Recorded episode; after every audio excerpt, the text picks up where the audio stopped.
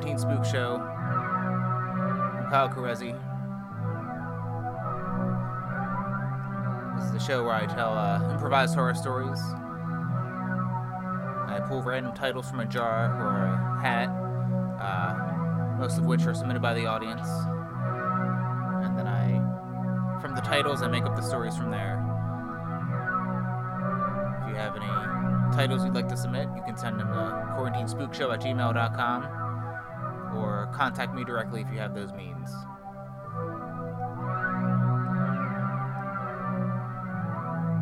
I do want to talk a little bit about something real quick.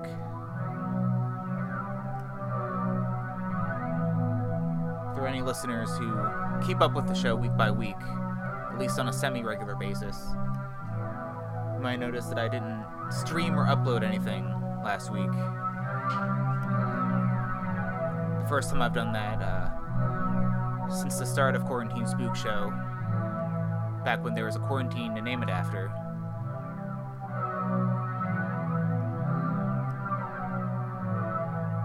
The reason being was uh, I do live on a farm and we raise rabbits and whatnot. Um, and if you're listening to the show at the time of the recording, uh, you might know that there was a vicious, uh, record breaking heat wave uh, in the Pacific Northwest where I live. As a prelude to the disasters of climate change. But, uh, yeah, to get to the point, uh, about half of our farm animals died. Uh, all the, the rabbits, they were all rabbits.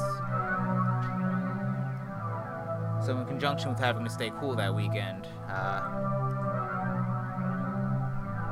we spent it uh, repurposing part of our house as a rabbit triage station where we had to hydrate every rabbit individually.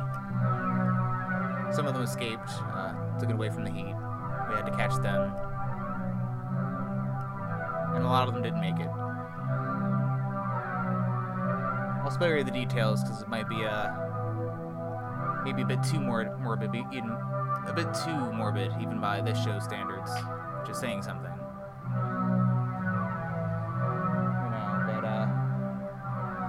Yeah, I guess I have nothing else to say about it other than, you know, it was a, literally a life or death situation,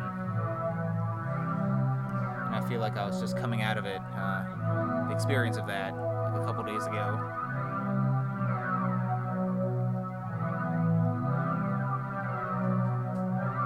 I don't have anything else profound to follow it up with. Um, I suppose that's also just the nature of disaster or destruction, I guess. How it's just in one or several sweeps, and you really can't quantify uh, what dictates what dictates uh, who lives or who dies, uh, who gets away scot free and who doesn't. Then there's all the aftermath you have to deal with.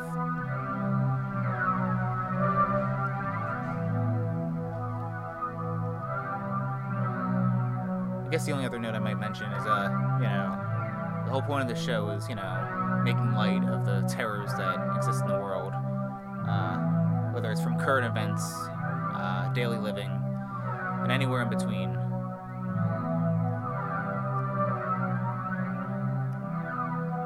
Even though there are some certain epi- episodes that uh, have reached horrific for sure, but none of it uh, tops all the terror and fear that can exist in real life.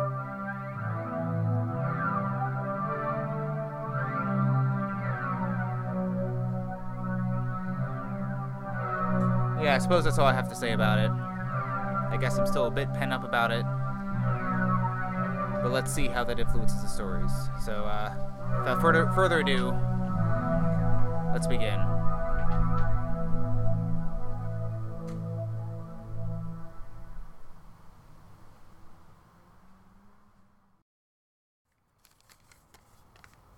Hmm. all right. This first story is called Meet the Chuds.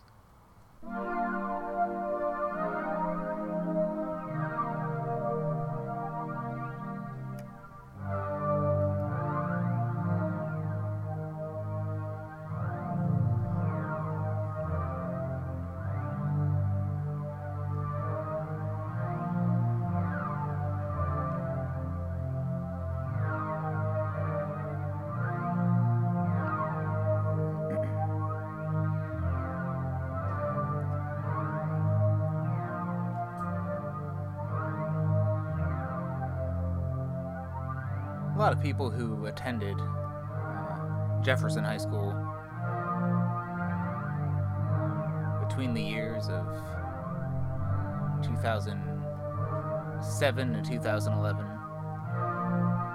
probably knew the name Dudley Chud without ever having to meet him. He was part of a clique of five to ten other kids. Not only were they all douchebags, but they were all despised and hated by at least seven eighths of their graduating class.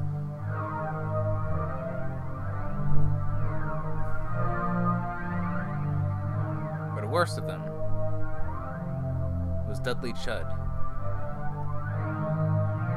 People also called him Dud Chud, or Duds, or Chuds. Many variations of the ud sound at the end of it. Hey Suds, or whatever. And that's the way Dudley was. He, uh, he accepted any name that people called him. As long as it was somewhat accurate to how you phonetically say his name, he didn't really give a shit.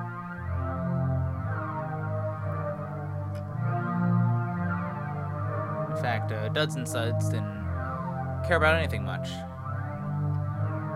His only real passion was fucking shit up.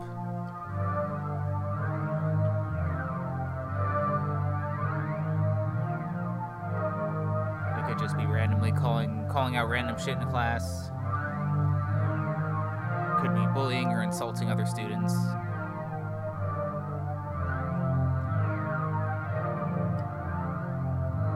Could be any flavor of disruptive. And not in that cool way where someone knows that the system is fucked up and they're trying to uh, subvert it in some way to make it tolerable for the other students, at least as a form of entertainment of, of some sort. No, Duds was just a dick to everyone.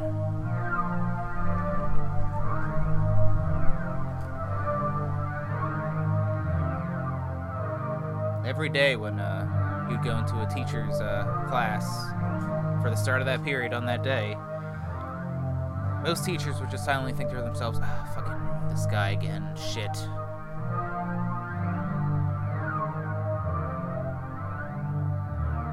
And there's one teacher named Mr. Reagan who would. kind of an old fashioned guy. But he would just watch Dudley just fuck shit up, being mean to other students, being super loud, and not nearly being as cool as he thought he was. Mr. Reagan would just look at him and just think, how does this guy just get all that energy? Like every day, it's constant. If there's a way to fuck something up, he's going to. Or at least he's gonna try.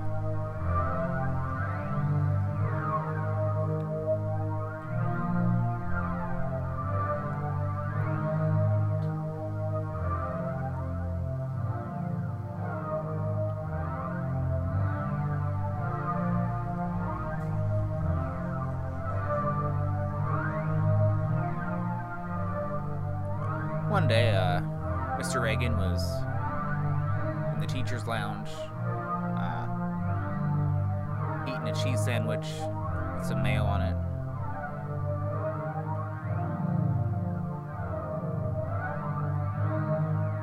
And he was overhearing a conversation about Dudley, little Dudley Chud.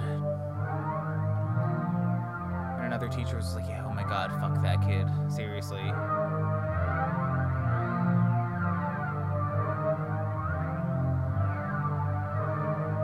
Mr. Reagan chimed in. He was just like, "Yeah, kid's real piece of work."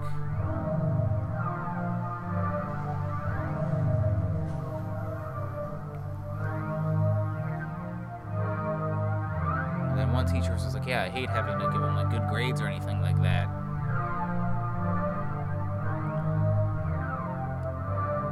And Mr. Reagan was just like, "Oh, you, uh, is he actually good? Does he actually does, does he actually do good work in your class?" And the teacher was like, no, not really. But if he's got like a, you know, C minus, I bump it up to a C.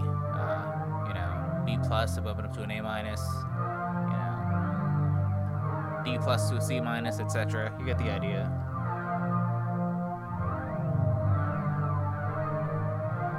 And Mr. Reagan said, well, I'm, you know, I'm, I guess I'm more traditional. I think uh, students should earn their grades. You know, that's why they're here to learn and uh, work hard and all that. Another teacher chimed in. It was just like, "Yeah, I do the same thing for Dudley. Just to keep that kid cool. You know, I don't want him to fuck off too much in my class. So I'll take whatever, I'll take whatever I get. If I could just subdue him by just bumping up his grades a little bit, you know, I'm cool with that." Mr. Reagan looked around. He was just like, wait a minute, do you all bump up his grades marginally? And the teachers looked at each other and looked at Mr. Reagan and was like, well, yeah.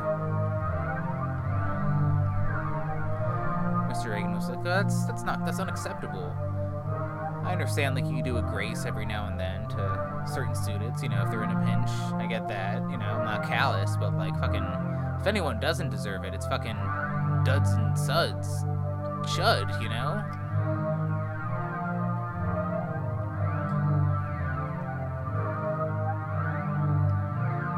First teacher that spoke up was just like, yeah, just wait till you meet his parents, though. And then Mr. Reagan was like, oh, I've never met his parents. And there was a knowing glance uh, throughout the, t- among all the teachers The first teacher was just like, ah, there it is. Yeah, once you meet Dudley's parents, you'll you'll see. You really don't want to deal with them. I know you're new, pretty new to the school and all, but yeah, just yeah, don't don't cross Dudley Suds and Chuds or whatever.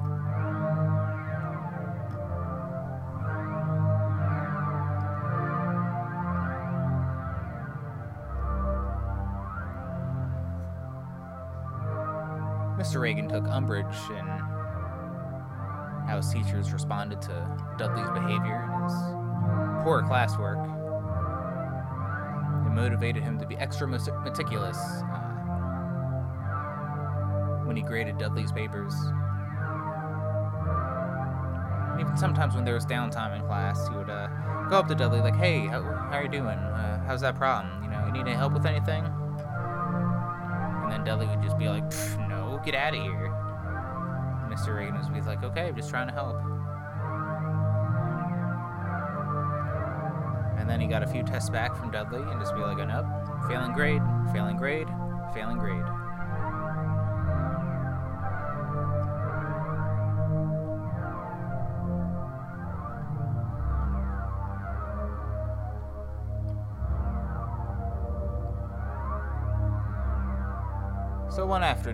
After school let out, Mr. Reagan was in the class and grading papers and whatnot. There was a knock at his door.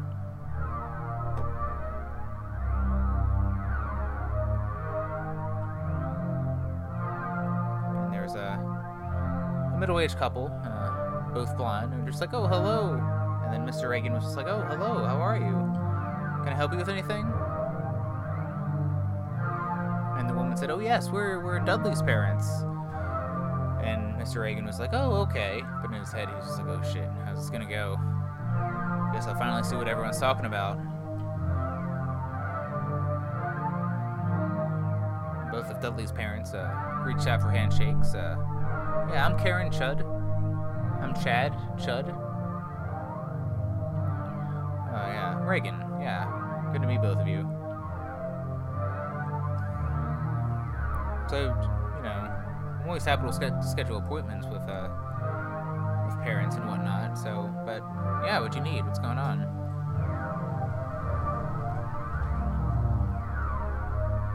And then Chad said, "Oh well, we just, you know, we just wanted to, you know, uh, notice that these grades weren't doing so well recently."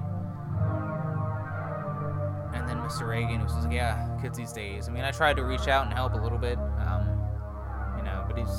welcome and happy to meet with him at any time to tutor him to some degree. I do have some study hours that any students uh, can come by and help study. It's, it's mostly, you know, like super academic student, students, but anyone's welcome to come by with help with any problems or questions that they have. You know, I try to be available for the kids and whatnot.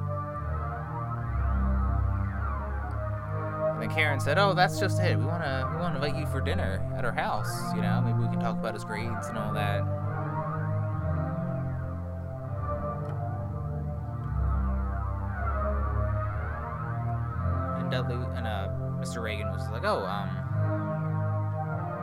Suppose we can do that. Uh, I am free on Thursday. Uh, I can stay out till like six if you're down for an early meal. And then Chad said, oh, that's fine. We can. How about we, you know, we, we come over at 4:30. We eat dinner at five, and you head out at six or whatever. And then Mr. Reagan was like, yeah, sounds good. Sounds great.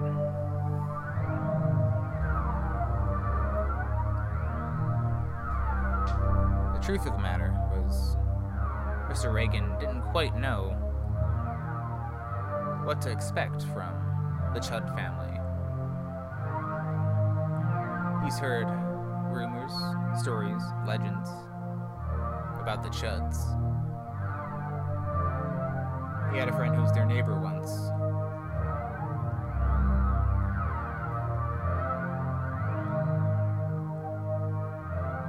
That they were super loud and arrogant, had a lot of creepy, passive aggressive things to say.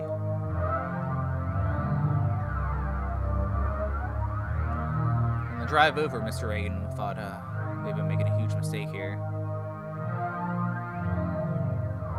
I thought, no, no, no. I do genuinely want to help Dudley, I guess. But I do, yeah, I'll come over, see what I can do. Just keep talking about the classwork and his teachings. I think maybe this, this can be smooth.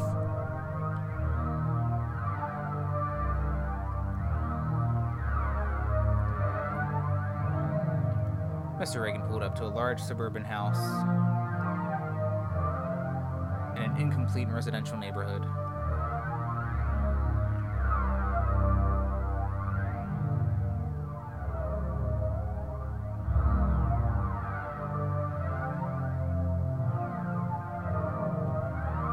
He pulled in and had some coleslaw.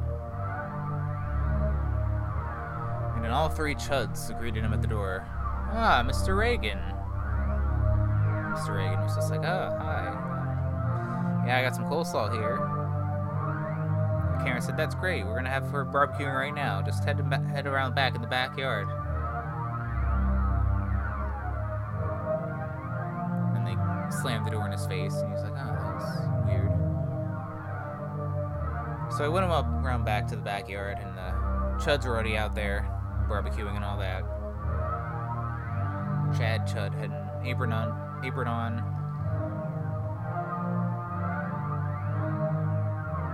Karen was pouring some drinks.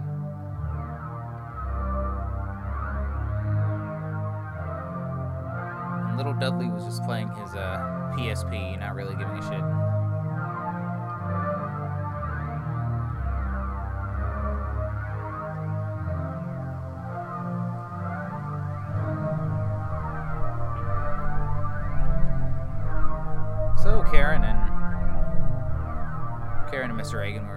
Chatting, uh, having an enthralling conversation about real estate. Mr. Reagan was like, "Yeah, real estate is real, all right."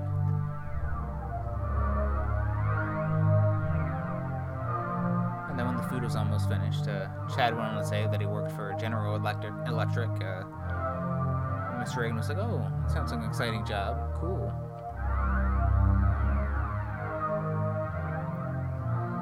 So they had dinner together and kept the talk small, you know. They talked about politics briefly and how the uh, the Chuds weren't a fan of Obama. Mr. Reagan nodded and was just like, okay, sure.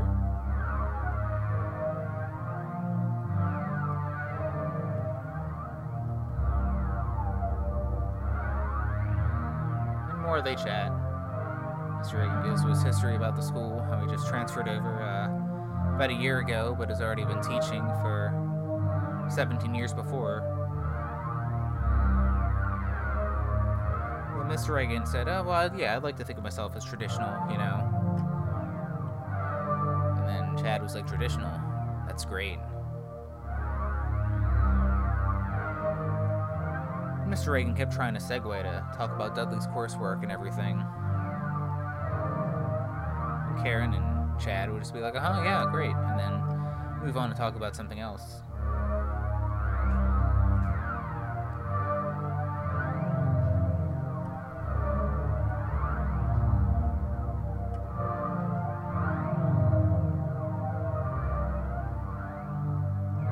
Eventually dinner was over and it was about 5:30.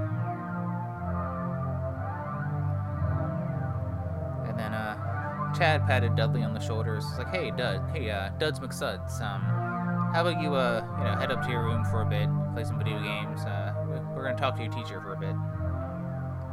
And Dudley just shrugged, just like, whatever, I don't give a shit. And then Mr. Reagan said, oh, I was hoping we could uh, talk about his coursework a little bit. And then Karen said, oh, we will.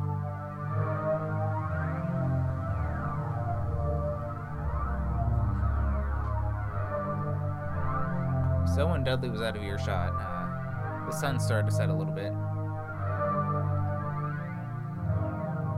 And then Chad said, "Yeah, uh, Mr. Reagan, uh, it's a uh, you know it's a real shame that you can't give passing grades to Dudley." Mr. Reagan said, "Well, it's not a matter of not being able to. Um, you know, it's really you just got to put the work in. Uh, you know, I mean, my class isn't really that hard. I don't think." Take some work, some getting used to, you know.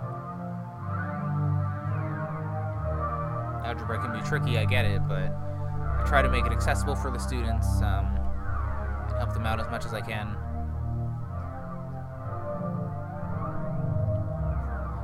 And Karen said, yeah, well, it would be really helping him out and helping us out. So you can just give him a passing grade. Doesn't have to be miraculous, you know.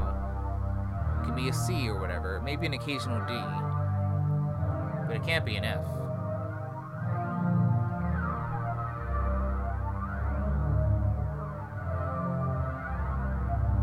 Well, Mr. Reagan said, uh, okay, um, well, again, that all depends on Dudley and the amount of work he's going to put in. And I keep saying that I'm happy to be available for him to help out or whatever. But yeah, just he's got to put the work in. I don't have anything else to say about it. The sun started to set a little bit more. And then Chad asked, uh, "So, uh, Mr. Reagan, what do you know about the uh, the Chud family line?" Mr. Reagan said, "Um, I don't know. I just heard about you Chuds recently. Uh, yeah, I can't say I don't I don't know much about you."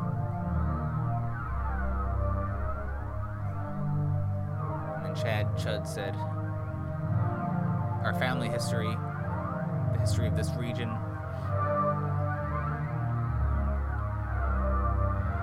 Mr. Reagan shrugged and was like, No, I don't.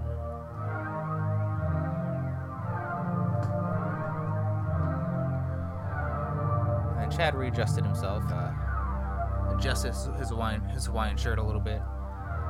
He said, "Ah, we ch- we Chuds, we have a we have a rich history immigrated over in uh, the 1830s and then struck oil in the 1870s. We had a lucrative oil company for a bit. It helped out many generations of families.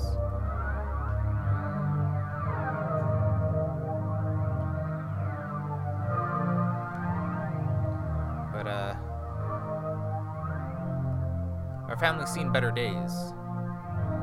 You know, everything's. People were trying to go for green energy, you know, solar power, wind power. We've gotten hit by a lot of lawsuits uh, for various oil spills. Uh, we were the ones that built the drill for the BP oil spill, and that was a whole debacle. Slammed with lawsuits, we were. Luckily, BP got the heat hit in, in that scenario.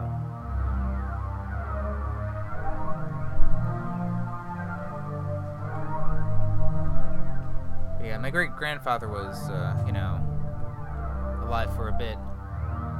Once his family started to get bankrupt, he died. Now, there's still some inheritance floating around, but we've been uh, forced to live an upper middle class lifestyle. And Karen said, Oh, it's terrible. And Chad said, Yes, it's terrible. So we can't let our son fail out of school. See, he's the next generation of Chuds. and he needs all the help that he can get. We're already meeting with advi- advisors from uh, a few of the Ivy League schools.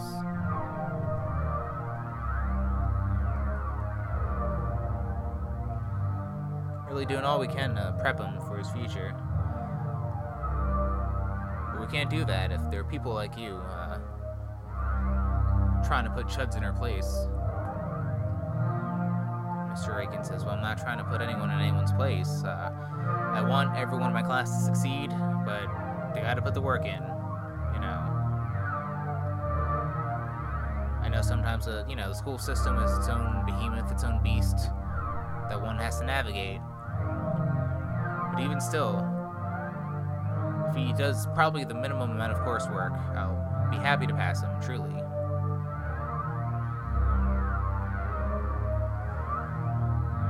Chad started to laugh and just said, Oh, we chuds, we've never had to work a day in our life. We just always take what we want.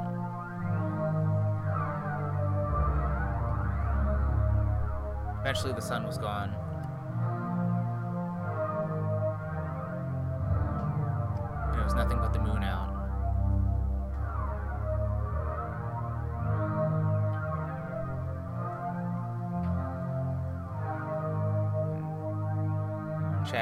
Both smiled.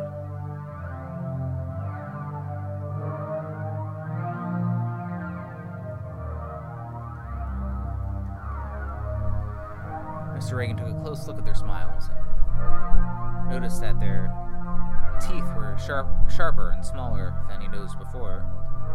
Their eyes a little bit beadier.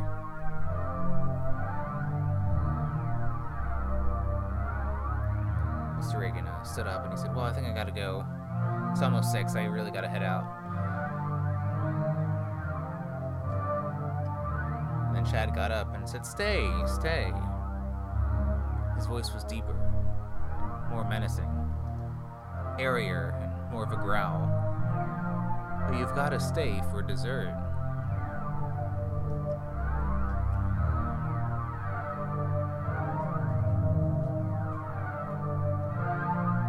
Karen said, Yeah, you gotta course.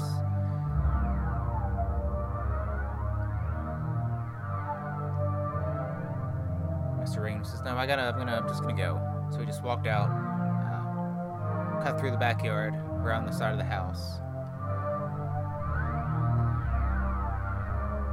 Looked over at the front door.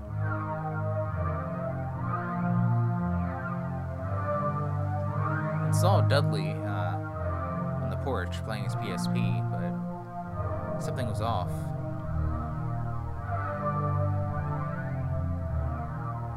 He didn't look human. His hair was gone. He looked more bulbous and bulbous, slimier, and he had a few layers of sharp, dagger like, tiny teeth.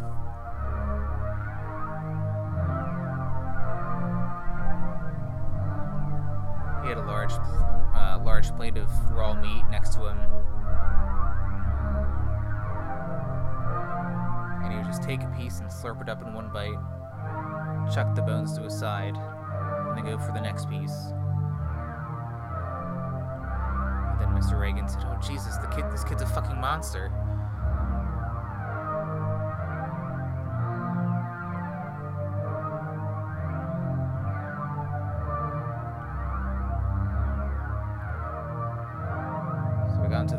Tried to start it by switching the ignition. But it wouldn't start. He got out to try to see what the problem was, but he saw there was a whole puddle of gas, gasoline, behind where the underneath where his gas tank was. It was cut through and was leaking. Mr. Reagan said, Oh shit. And then he saw the other Chuds. Chad and Karen Chud. In their vicious bulbous form.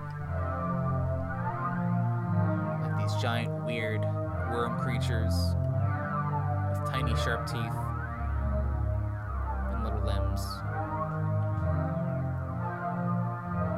He started to scoot on closer to Mr. Reagan, and he started to run. He ran as fast as he'd ever run in his life, the chuds were faster. Eventually, they caught up with Mr. Reagan and tackled him to the ground. Mr. Reagan screamed, No! No! Some neighbors looked out of their curtain, out of their windows to see Mr. Reagan watch him scream. And then they quickly drew the curtain away, pretending not to notice.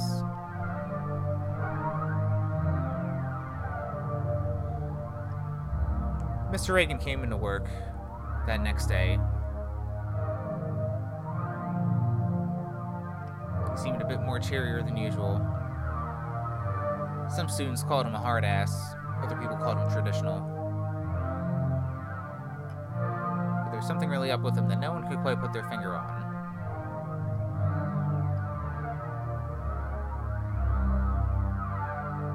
But then again, those same people didn't see the scar on his scalp, where one piece of his brain used to be.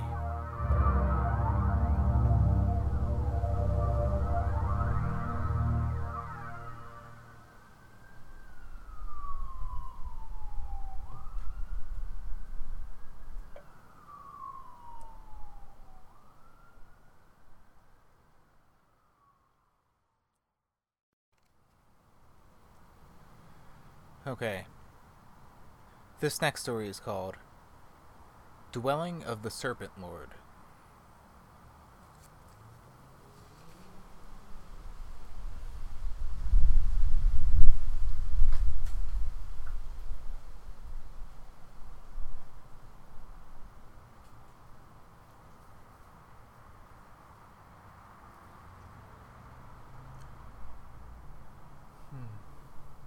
Watching the leaves fall.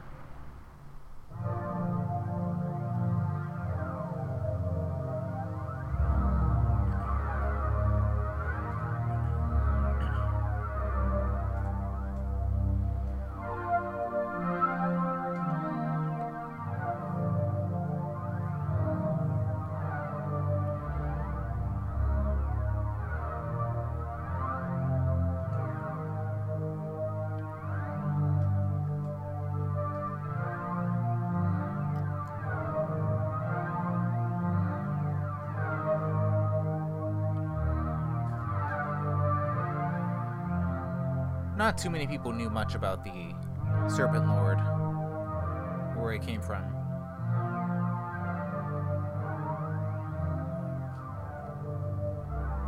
People would just see him in clubs or underground shows and be like, that's him. That's the Serpent Lord.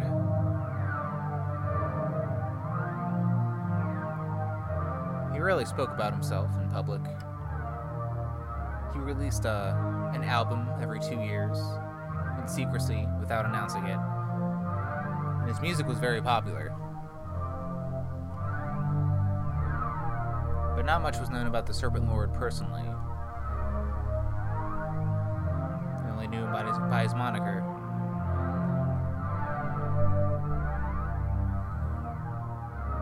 But he had enough of a reputation where if he appeared at some club or show, people would be like, oh shit, it's fucking Serpent Lord, you know? He toured occasionally if he needed money. Often he would do impromptu sets at secret shows.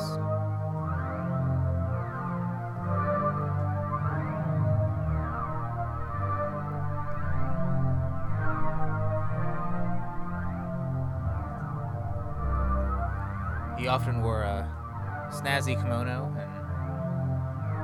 often talked about chaos magic and all that jazz.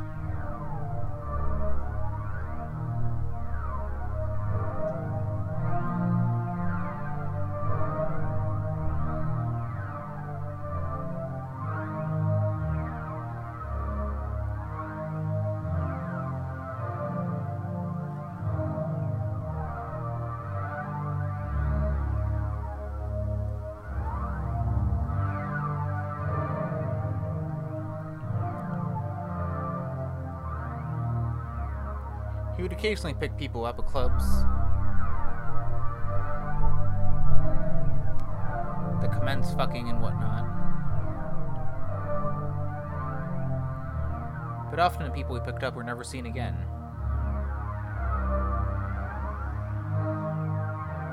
They were still out in the world, uh, out in public. But they often left that scene.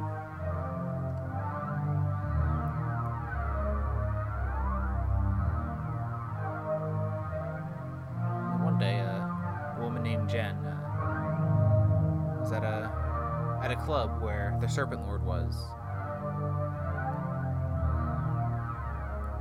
Some he was talking to some people, and a couple others uh, tried to get his autograph, but the Serpent Lord never gave out autographs. He just shooed them away and pretended that they didn't exist.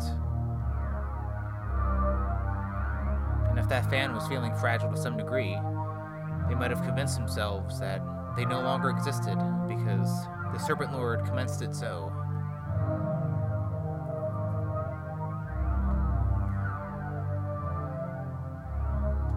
So Jen was watching the Serpent Lord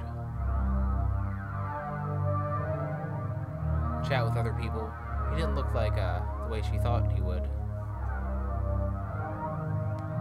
Probably in his uh, mid to late 40s. Very thin. It seemed like his skin was very tight to his bones.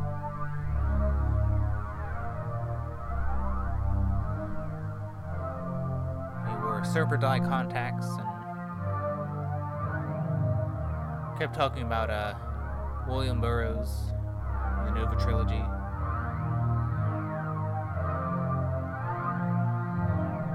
Talking about the sight chick, sight chick youth and um, that other occult-ish book that exists in the world. He talked about several uh, Americana occult texts, uh, mostly written by trust fund hippies, but Still, he was impressing everyone in the room.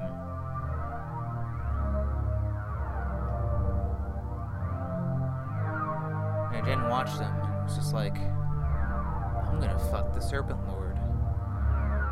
Yeah, I'm gonna fucking do it.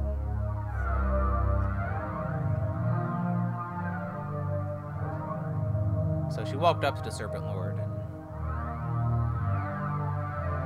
Serpent Lord met her her gaze, just thinking, oh, someone else to who wants to be to embrace my regal nature.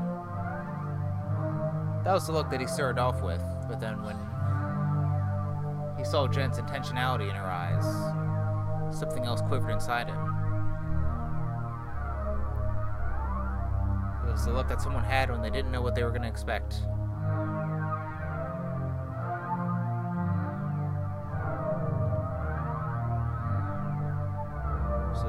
Said to him, Let's have sex tonight. And the Serpent Lord chuckled and was just uh, he said, Oh, so matter of fact, not even a hello? And Jen was just like, No, I just want to get straight to the fucking. No bullshit. Maybe we can get breakfast after if we have a good time. And the Serpent Lord grinned and said, Oh, you'll have a good time. The Serpent Lord called a lift uh, back to his pad in the city. He kept talking in it like he was in, in a limo, just like, uh, yeah, yes, this city. I knew it before it was how it is known today, you know? And Jen was just like, yeah, sure. She liked the Serpent Lord's music, but the more he talked, he was just kind of talking in a lot of uh, abstract platitudes. Just like, ah, yes. Things weren't always the way they are now. They will never be what they once were. But someday there'll be something new. And then Jen would be like, uh huh. Okay. Yeah, I, I guess I agree. It's kind of like the weird, uh. It struck Jen as the, uh. If someone pretended to be spiritual and perhaps a percentage on the path, but they speak like they already reached enlightenment, but they had a, a lot of bullshit that they haven't dealt with, and they just have that covered up. Just totally pretends that that doesn't exist, and they're just totally enlightened as fuck, as fuck, when they're not even close. The Serpent Lord struck Jen as this type of fraud, but at this point she was pretty thirsty and was just willing to get through the night.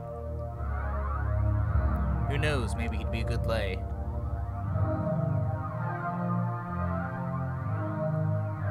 So they arrive at a townhouse apartment building. The Serpent Lord ste- steps out. It's just like, alright, this is my pad.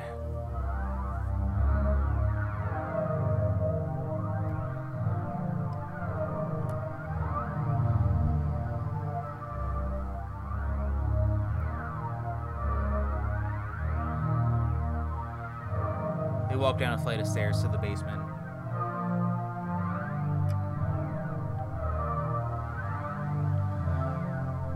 And then the Serpent Lord said, Okay, welcome to the Serpent Lord's dwelling.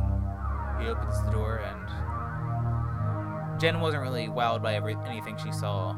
Like, it was spacious, sure. Um, the ceiling was pretty low because it was in a because it was underground in a basement.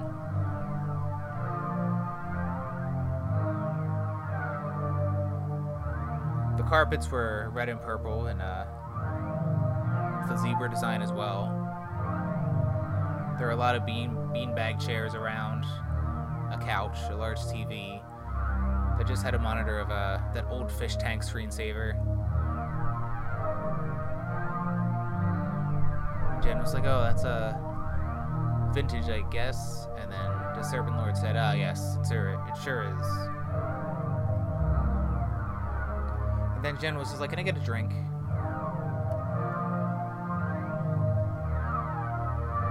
And the Serpent Lord said, "Sure, just come to my bar." The bar was actually kind of impressive. Had a variety of liquor there.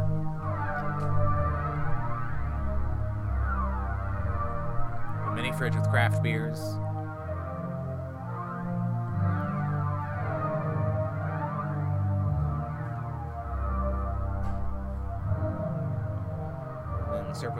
Oh, what do you be having? And Jen said, I don't know, just a gin and tonic, I guess. The Serpent Lord made a drink pretty quickly and gave it to her. She watched the drink being made, uh, in case it wasn't so it wasn't drugged, because it was getting to the point where the Serpent Lord, Serpent Lord, uh, struck her as that kind of guy, and she wanted to be cautious. So she had a sip and was just like, "Oh, is actually a pretty good drink." And then saw a door next to the bar, and she's like, "Oh, hey, what's in here?" And the Serpent Lord said, "Wait, no, no, don't." And Jen walked in. It was his kitchen. It was pretty small. Looked like a like a normal, you know, kitchen.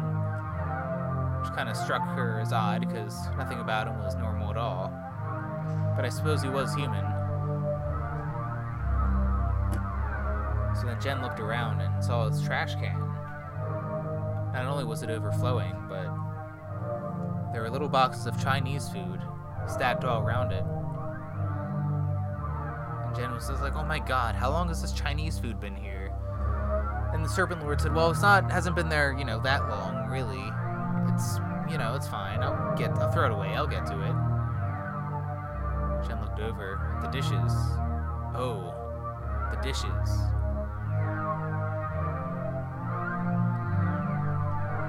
Not even the grandest Western myths like Ulysses or the Iliad or the Divine Comedy or Moby Dick or whatever the fuck could entail the stack of dishes that were in that sink. Using the term stack would be a generous term. They were all just crammed in, crammed in there. All had weird crusts, crusty stuff on it, all used up.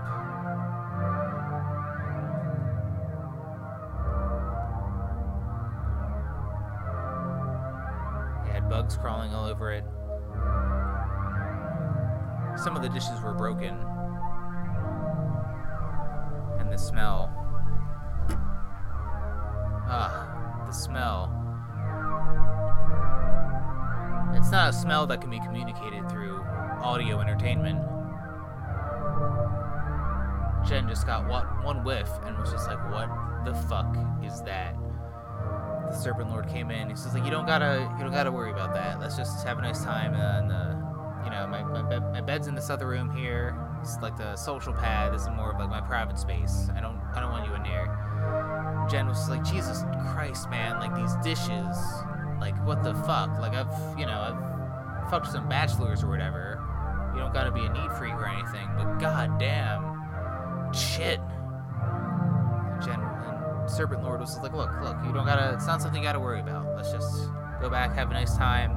I got some cannabis, we can smoke. You know, we can chill out. If you're into watching something on streaming, we can do that. We can, we can do whatever. I can rivet you with conversation. I can do anything to keep you away from these dishes, but please just stay away from these dishes. Jen was repulsed.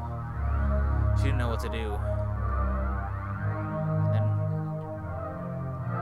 seeming like she didn't have a choice, she just went to the dishes and just started cleaning them. There's a little bit of soap left, and a really dirty, uh, worn out sponge. She la- lathered the sponge and tried to clean up, clean up as much as she could. And the Serpent Lord said, What are you doing? And Jen said, I'm not I'm not fucking you while these dishes are here. I'm gonna leave a dent in the mountain. You can help if you want, I guess, but I doubt you have the ability to fucking do any dish. So she started to scrum them down, and then the Serpent King, uh, the Serpent Lord, rather, kind of hopped in and uh, would help dry a plate here and there. Would touch a bunch of dishes, kind of pretending to help, but not really contributing.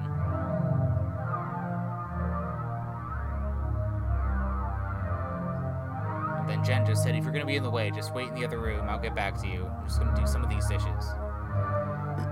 And the Serpent Lord was just like, um, okay.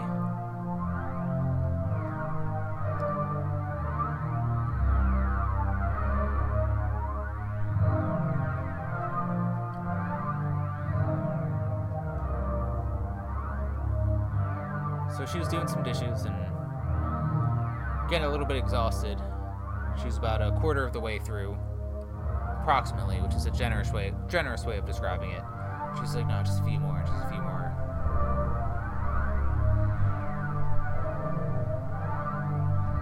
And the Serpent Lord uh, came back in, bashful, and he was just like, um, listen, I really appreciate you doing some of the dishes and all, but you really, you really don't have to.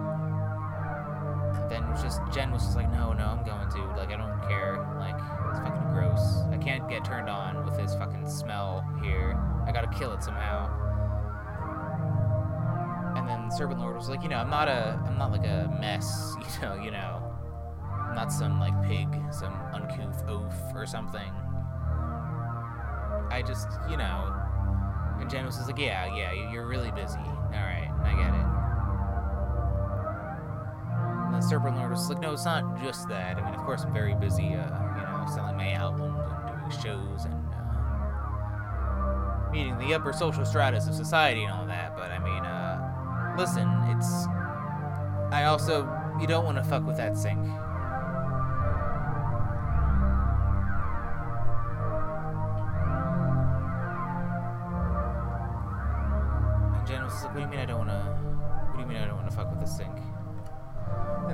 Serpent said, "Well, you know, if you look around my apartment, it's pretty spacious for the price. Like, I'm I'm pretty well off. I've worked really hard to get where I am, but even still, don't you think this is the apartment is too spacious, too luxurious?"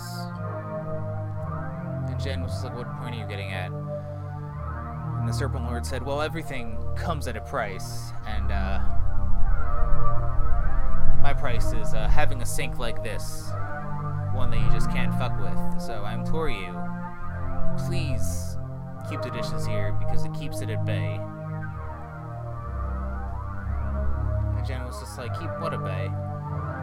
And the Serpent Lord said, forget it. I, I said I said too much. You don't gotta you don't gotta worry about it. Just let's just go into the bedroom. And Jen was just like, alright. I don't even care if I get fucked tonight. I'm doing every fucking dish in this sink just so you have your tail between your legs, just so you can fucking learn something maybe about what a fucking piece of shit you are, Gerald. Yeah, that's right. I researched your real name, Gerald. Okay, so fucking listen, Serpent Lord, just go fucking drink and sit out I do this.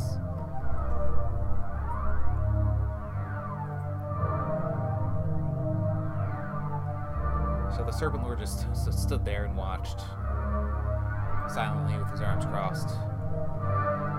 Feeling guilty, but also feeling nervous.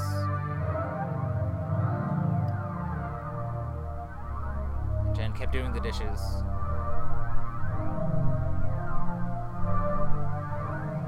She has she's had a lot of cleaning base jobs in her life, so really these dishes were a snap.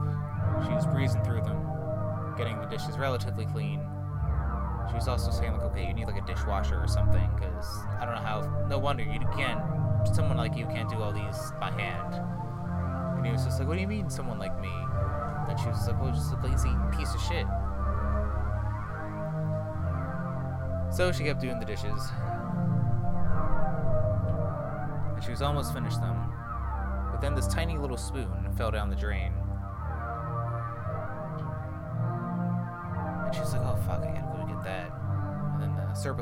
Don't do it, just let it go. It's fine. I don't need a spoon. I use chopsticks anyway, don't worry about it.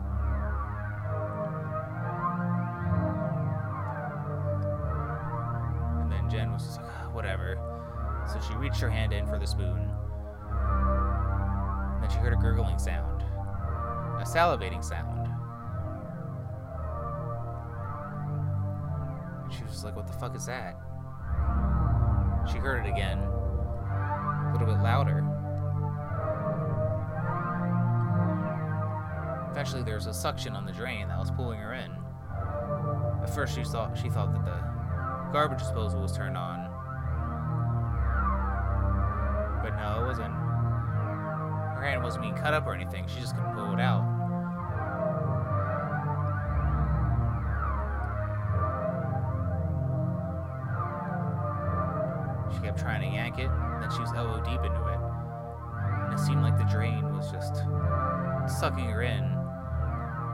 Started to scream out, What the fuck is going on? And Serpent Lord was just like, Yeah, that's my it's my it's my sink. It's it gets hungry. And Jen was just like, The fuck you mean it gets hungry? And then the Serpent Lord was just like, It gets hungry, you know? I gotta feed it every once in a while. I usually get like raw meat or something, but every time sometimes when I bring someone over and they're like appalled by the sink, guess what happens, you know? Jen was like, Serpent Lord, get me the fuck out of here. And then the Serpent Lord was like, Look, you, I told you not to do the dishes. That's why I've never done them, you know? You just gotta just pull it out. Come on. Jen kept trying to pull her arm out, but the tighter, more she tugged, the more she was getting sucked in. The drain started to expand, more of her body came in.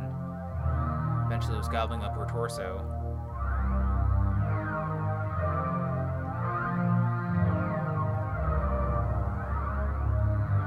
Just started to scream at him, like, dude, get me the fuck out of here. And he started to step out of the room, and he's like, sorry, but you, you made your own bed. You know, there's nothing I can really do about it. Eventually, Serpent Lord uh, left the room, and then Jen was just like, oh my god, if I live through this, I'm gonna fucking stab you in the heart.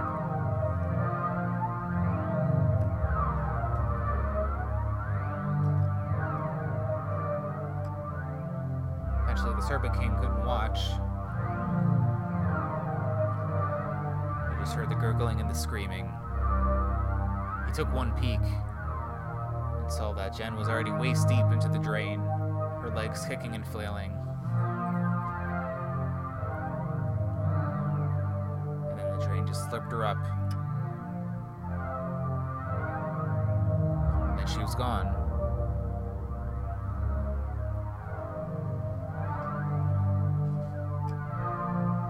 Serpent uh, stared at the sink, concerned, nervous. He just kind of shrugged and was just like, well, I suppose that's how that goes sometimes.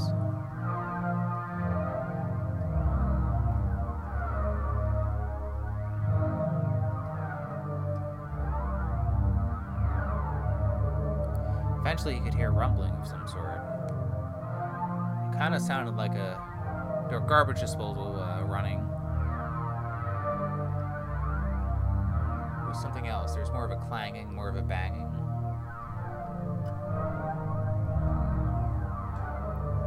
He says, "Look, what's? Is that happening? In... Is it the neighbor? What is that?"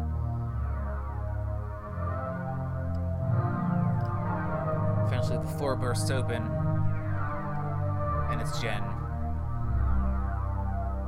Partially bloody, mostly covered with slime and kitchen sink sewage. Clothes were already torn up a little bit. She started to pant heavily. And she just lied on the floor, breathing heavy. Then she looked up at the Serpent Lord. She was like, You son of a bitch.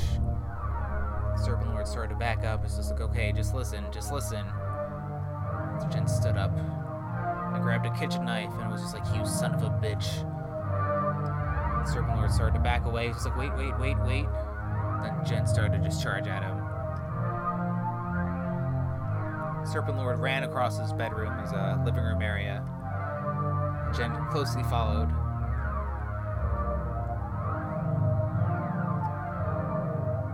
Eventually, the Serpent Lord ran out into the street. Jen started to run, run down after him. They cut through traffic.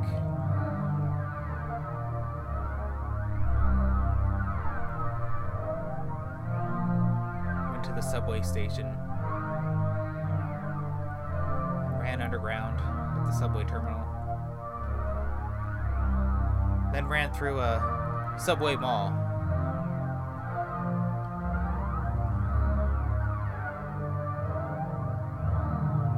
The Serpent Lord was more athletically fit than Jen, but Jen was driven by vengeance, pure hatred and spite for the Serpent Lord. Eventually, the Serpent Lord take, made a gla- glance back to see how far away Jen was. And making that glance, uh, he tripped and fell.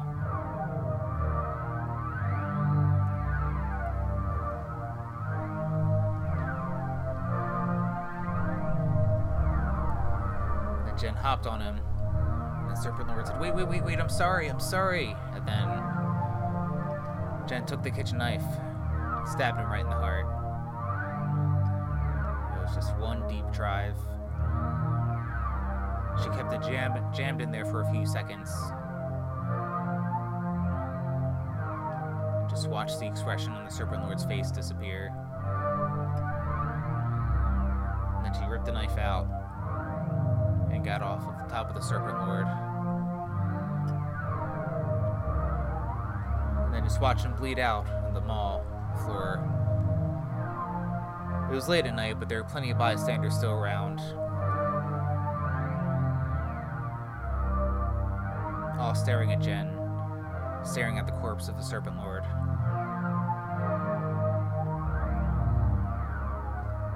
She looked around and just shrugged and shook her head.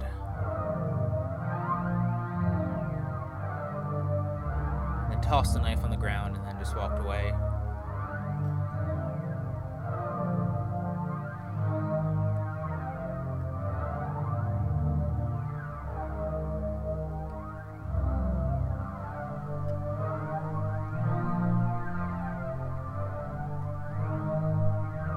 Have heard about the Serpent Lord story, seeing it on the news, reading about it online or something.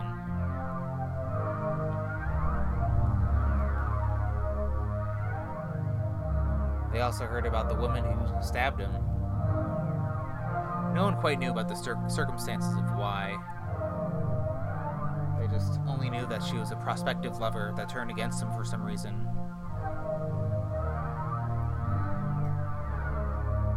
Court, she said that uh, she that uh, the Serpent Lord tried to feed her to his sink, but uh, analysts uh, looked at his sink and it uh, looked like a normal sink. You know, garbage disposal was functional, operational. No kind, no any kind of creature inside of it in the pipes or anything like that.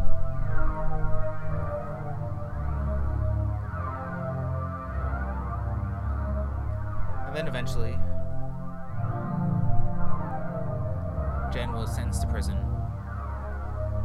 25 years for murdering the Serpent King in cold blood, right in public on the subway mall floor.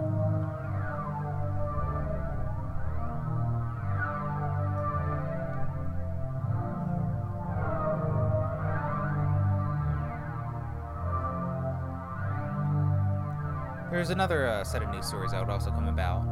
They came about before Jen's story and came after.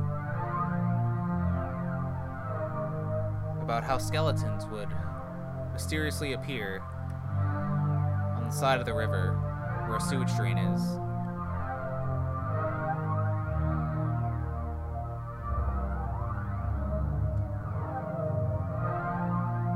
Jen didn't know about these skeletons that appeared. And anyone who looked into her story and uh, where these skeletons came from maybe could have discovered the monster.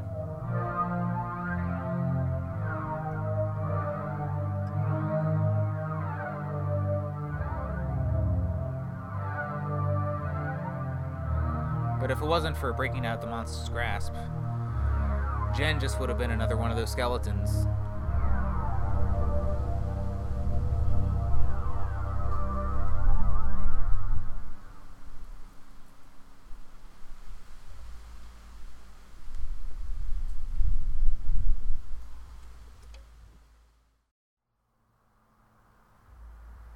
Okay.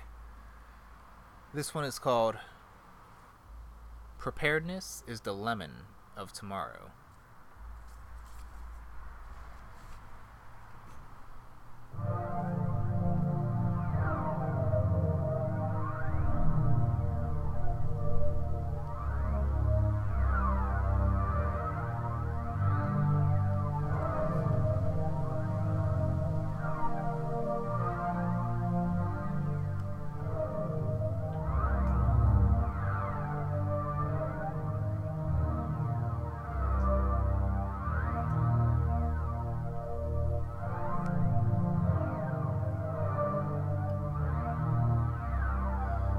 Kind of resented uh, that uh, Stacy was just kind of a bitch. I mean, Janine and Stacy were friends and all, but Janine definitely uh, perceived Stacy as someone who did not grasp the nuanced depth of life and how to live.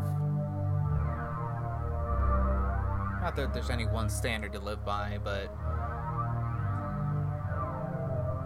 she certainly saw that Stacy was shallow in a philosophical sense.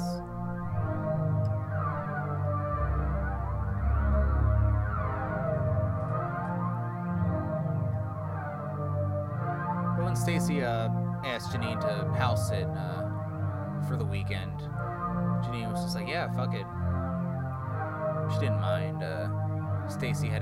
large air-conditioned space.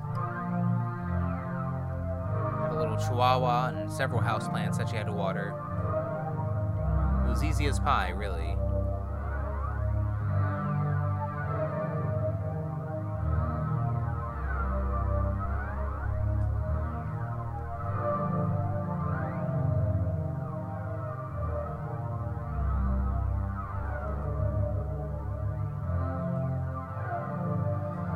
So Janine was getting another tour of the apartment of all the things to do. Just like, yeah, water the plants at this these times of the day, uh, feed the dog at this time of the day, and should be good. You're welcome to hang out, you know, watch things on TV or whatever.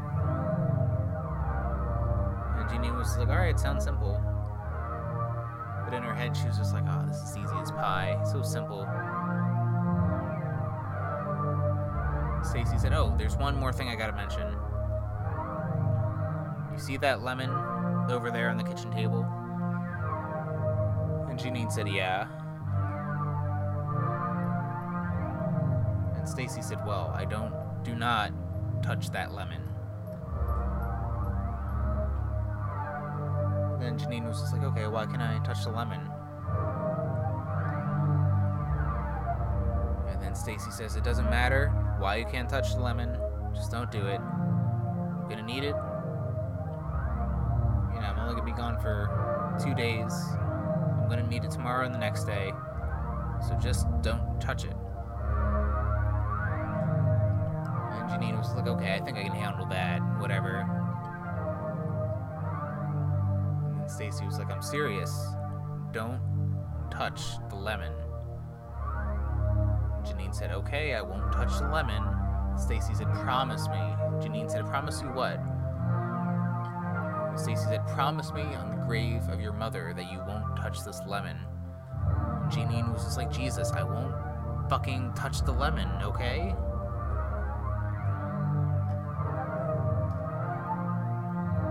So when Stacy went away, uh, Janine arrived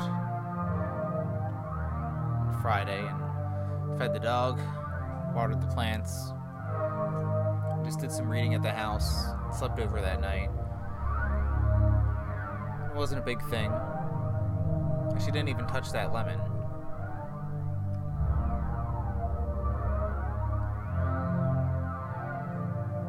Second day was a different story.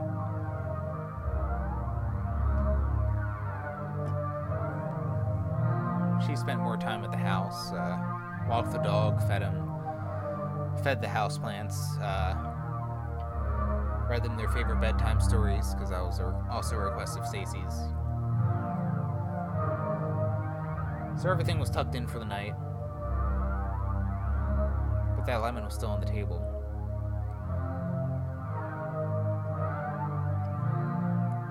Jeannie just kind of stared at it for a bit. I was just like, what's so important about this lemon? It's just a lemon. It's no big deal to it at all.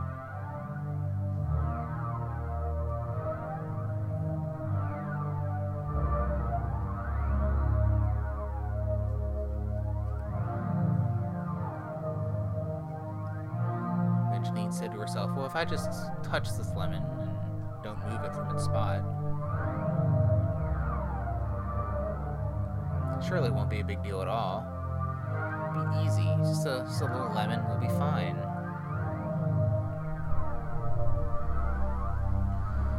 Then she started to perceive it as a personal challenge not to touch the lemon. As a test of will.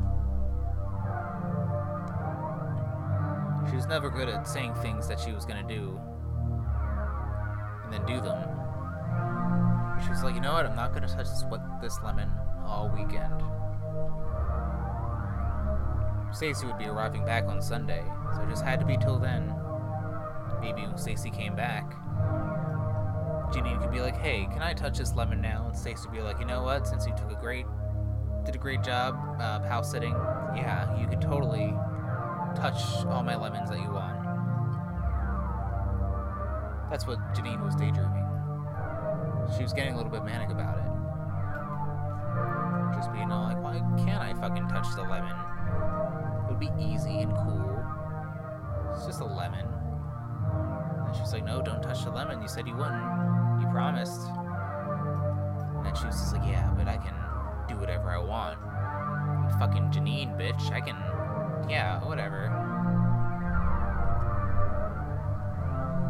Was staring at the lemon and she was just like, do it, do it, do it. And then she poked it. That's all she did. Didn't jostle or anything like that didn't move from its spot or even its position. It didn't even rotate slightly. Janine just poked it once, and then that was it.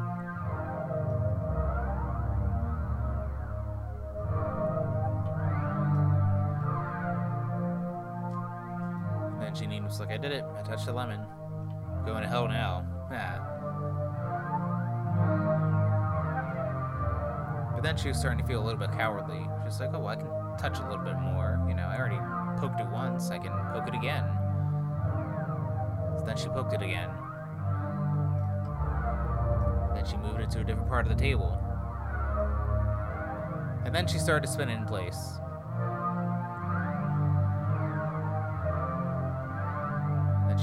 She started to toss it up in the air. She took two limes that were nearby and just started to juggle with the three of them. And she kept dropping the lemon and kept getting uh, landing on the ground and all that.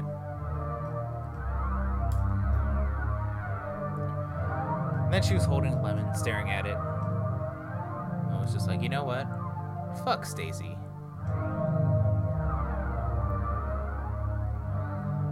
Then she started to peel off the skin of the lemon and to to eat it slice by slice.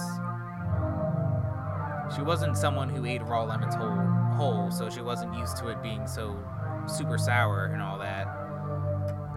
But still, she was compelled to be defiant, just be like, mmm, lemons, oof, so good. She didn't even like the taste of lemons at all, really. She avoided them when she could. She just wanted to be an upstart. She wanted to be a rebel. She wanted evidence that she had her own free agency in the world, so she can look back on this memory of eating this lemon when she wasn't supposed to, and saying to herself, you know what? I'm my own person. No one can do a fucking thing to say to me about anything or else. Yeah.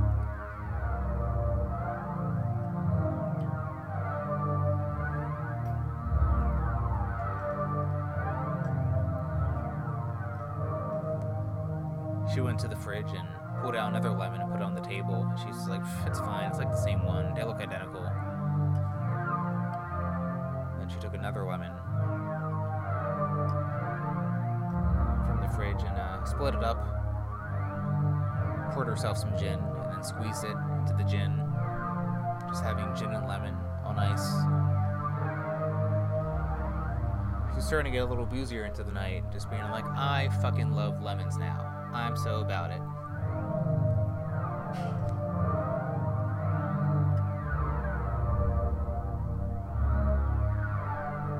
And then Janine's phone rings.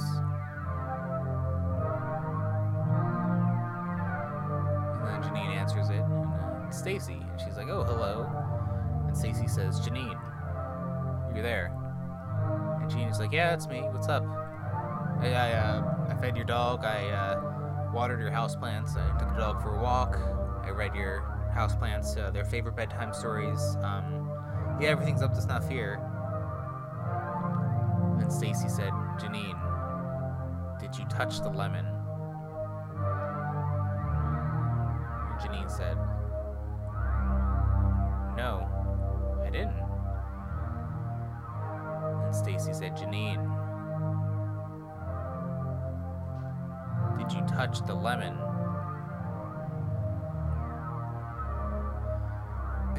said, I, my fingers grazed it. It wasn't a wasn't a big deal. Um, yes, sorry. I don't know how the fuck you know that. Do you have cameras in here or what? There's a long pause on the other end of the phone. Stacy just said, "Okay. Did you just only touch the lemon? Was that it? Was it? Tell me what happened." Said, "You know what? Fuck it. I not only did I poke the lemon, but I spun it around, I juggled with it, I dropped it on the floor, and then I peeled off the skin and I ate the whole fucking thing. Because Stacy, you can't tell me what to do. I don't give a fuck how cool and happy you think you are, but you can't tell me to do shit. And that's something you ever gotta fucking know about our friendship and all that jazz. There's an even longer pause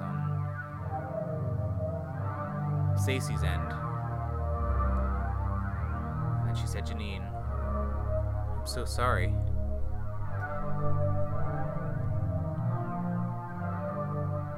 And Janine said, What? Oh, what? So you're gonna pity me uh, because I touched a fucking lemon? Alright, I don't give a fuck. Alright, just fucking whatever. Even, just like, even God forbid, like touching a lemon abolishes our friendship, you know? It's just like, whatever. I don't really give a shit anymore, okay? Stacy said, No, Janine, it's nothing like that. I'm just sorry that I can't protect you. Janine said, What do you mean, protect me? I don't need your protection for any reason, from anyone. And then Stacy said, Janine, I was out this weekend with my coven. We were trying to vanquish a lemon demon. It was very important that that lemon was not made any contact with, because the lemon de- demon will sense it and then go to it. We finally had the lemon demon tracked down, to vanquish it once and for all. But he just ran off and disappeared. The only conclusion I can draw, Janine, is that you touched the lemon.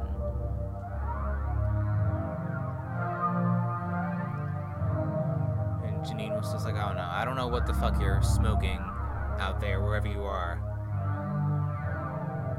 That you heard a window break near the front of the house.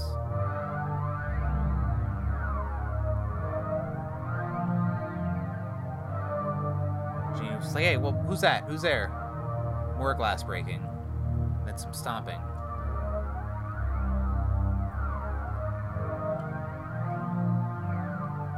Then Janine was like, oh fuck, oh fuck, oh fuck.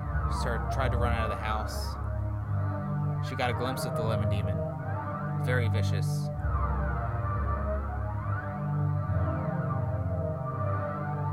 Dark, callous skin, yellow beady eyes, and a tight little speedo and just charging at Janine.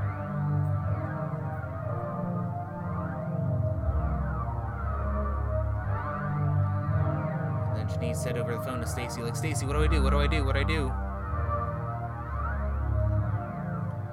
And then Stacy said, Well, you can run, I suppose, but you can only run so fast and so far.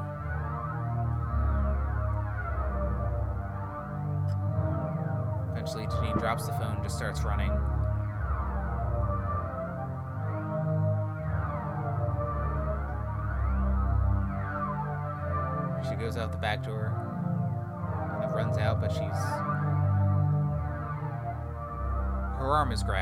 Pulled back inside.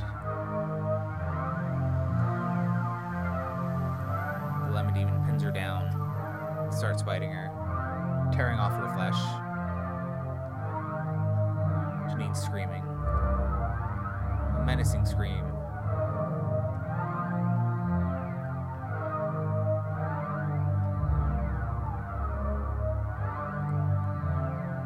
Eventually, the demon uh, tears apart, apart Janine's torso and rips open her stomach. Pulls out the last little lemon pieces that were remaining from what Janine ate, what wasn't digested. The lemon demon held up the little lemon pieces, all soaked in digestive fluid and bile. And then the creature started to weep.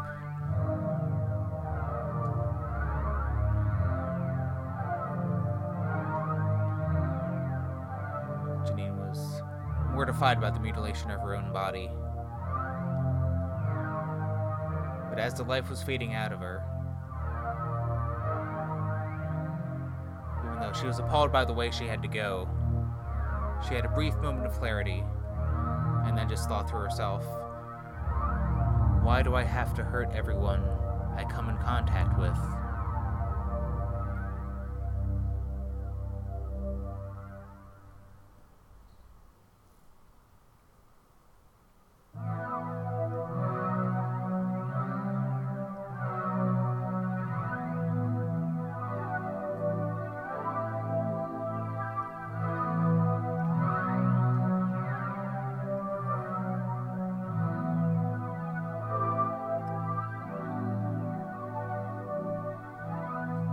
That Quarantine Spook Show. I'm Kyle Carezzi. I'll be going on a vacation for two weeks, so I won't be streaming.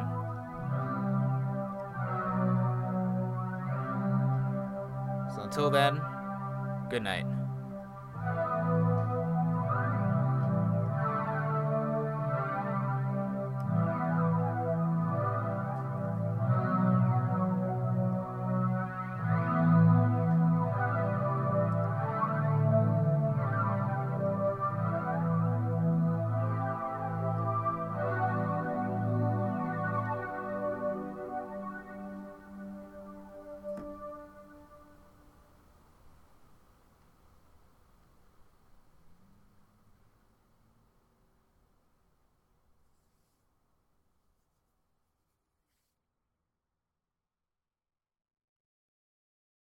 I cannot live another day without air conditioning. Says tomorrow's gonna be hotter, Hotter? like yesterday. Yesterday. Yesterday you said you'd call Sears. I'll call today. You call now. I'll call now. Now's the time to save on Sears installed central air conditioning. Get 0% finance charge, no billing, and no payments until August with the Sears Charge Home Improvement Plan. Call now for a free in-home estimate on a Kenmore air conditioning system. State-of-the-art engineering means greater energy efficiency. A new Kenmore could save 10 to 44% on your annual cooling costs. In time, even pay for itself. Sears also offers fast emergency installation, a five-year warranty on parts and labor, plus our satisfaction guarantee. And you know Sears will be there to back it up. Get 0% finance charge, no billing, no payments until August. Offer ends May 31st, so call now and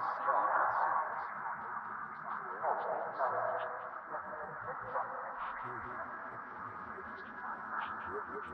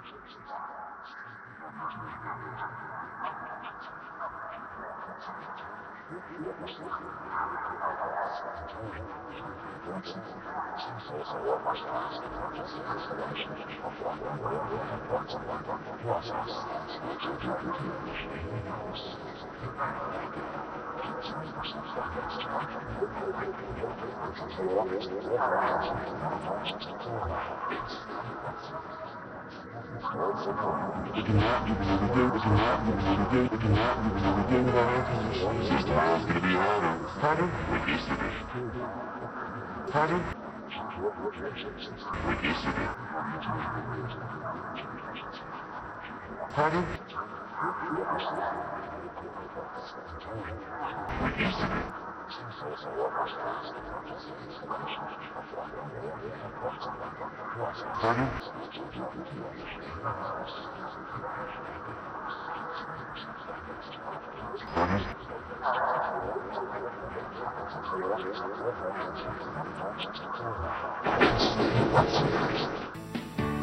what's the paper say about tomorrow?